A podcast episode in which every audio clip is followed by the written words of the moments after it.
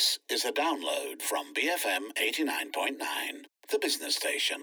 And it's 16 minutes past 7 a.m. on this Monday, July 16th. I'm Tan Chung Han with me, Joyce Goh and Khoo Hsu Chuang. And also, in case you have been sleeping all this while, France has won the 2018 World Cup, defeating Croatia by 4 to 2. Shame on you if you, you did not watch the World Cup final. Okay, moving on to uh, other things happening today. Uh, look, uh, today is the first day of the new parliament following the May 9th polls that brought Pakatan Harapan to power. So, for the first time since Malaya's independence and the formation of Malaysia, the founding parties of the alliance, or Barisan Nasional, will be in the opposition seats. So we now cross over to our good friend Sharaad Kuttan, who's coming to us live from the Parliament grounds. Good morning, Sharaad. So let's begin with you know your thoughts or your expectations on what's going to happen on this first day of Parliament. Uh, good morning, Han. It's actually very simple. Today we have the swearing in of the MPs.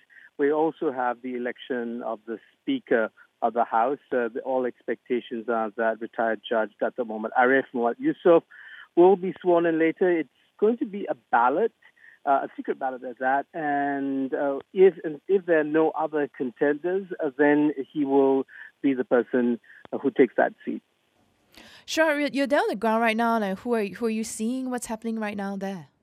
Well, you know, we in the media are relegated to Pintu Tujuh, which is on the back end of uh, the Parliament building. It's still quite quiet, though. I see uh, RTM and other media vans parked here. They're all poised uh, with their cameras. I imagine they will be uh, actually po- uh, uh, positioned at the front of the Parliament to catch all the, you know, new MPs coming in, as well as the Prime Minister and other members of cabinet. So uh, what's going to happen only happens after 10 this morning. So a long ways yet, but there are some preparations. You can see quite a number of people, the, the staff, and as well as media workers sort of getting themselves ready. So, Sharaad, in the three hours between now and the 10 o'clock uh, deadline, um, what kind of staff is going to be animating discussions among the media this morning? I have, I, I must say, I, am also quite bewildered. I haven't been to Parliament in years, uh, but uh, journalists clearly are going to be excited by the prospect of the Speaker changing the rules of the House that will allow them, as they had before, greater access to lawmakers. And I think that's really very important for those in the media to kind of conduct uh, the proceedings. There's also some controversy, I must say, uh, around the election of the Speaker. As you know, in the run up to uh, today, there were quite a bit of contention as to who should uh, uh, in that position. Pakatan Harapan's manifesto said it would have to be, it had to be, or they would choose somebody from their own ranks, an MP. But uh, and then there was pushback from civil society as well. So in in the in the last couple of weeks, uh, one of the contenders was uh, former, or rather PKR lawmaker Johari Abdul. He's an MP for Sungai Petani and Adun for Gurun in Kedah. Um, but there was quite a bit of pushback on him uh, coming from groups like G25 who suggested, in fact, a retired judge would be better placed.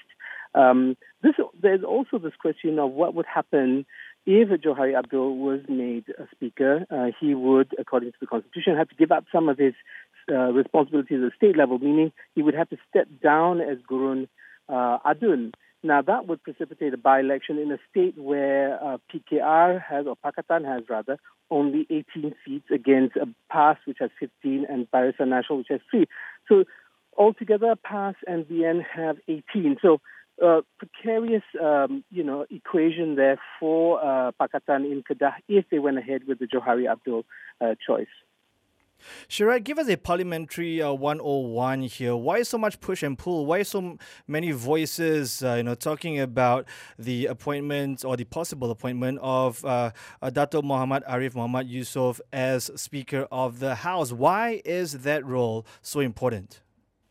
Well, the role is important because the uh, Speaker of Parliament sets the rules on what can be debated. You know, quite notoriously, uh, under the uh, chair of uh, Pandikar Amin, you know, uh, questions of 1MDB weren't allowed to be debated in Parliament.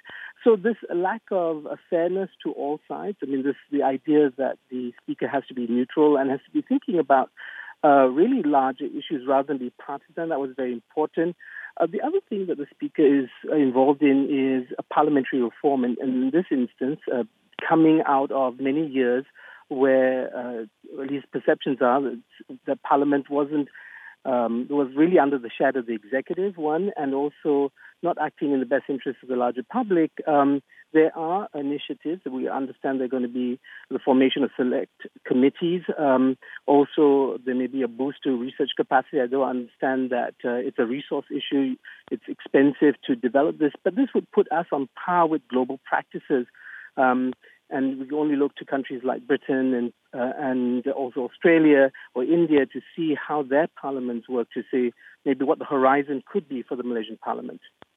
Sure. What else can we expect from this week's uh, parliament session? Um, not much. We have tomorrow. Uh, we have the Agong speech. Remember, uh, we did have an extraordinary sixth parliamentary session in the in the 13th Parliament uh, this year, uh, and the, the Agong did uh, come to Parliament and give his speech. So he's coming a, a second time this year. Uh, so we look forward to that speech. Uh, also, um, we can look forward to, uh, at least this week, uh, some discussion about the Agong's address, uh, and we wait to see whether uh, there will be any news about uh, the legislative agenda for this session, uh, whether you know any new laws will be tabled, or that's unlikely just because of the nature of on the processes involved in creating new laws. But maybe uh, the question of the repeal of some oppressive laws like the Sedition Act and so on and so forth. So um, could be a lot. We're still waiting. I think everybody wants to know what's in the mind of uh, uh, the, the, government in, uh, you know, that's that's taken power since uh, May 9th, uh, and what their agenda is for this parliamentary session. Great stuff there. Thank you so much. That was Sharaad Kuttan reporting live from the Parliament grounds. Thank you for listening to this podcast. To find more great interviews, go to bfm.my or find us on iTunes. BFM 89.9, the business station.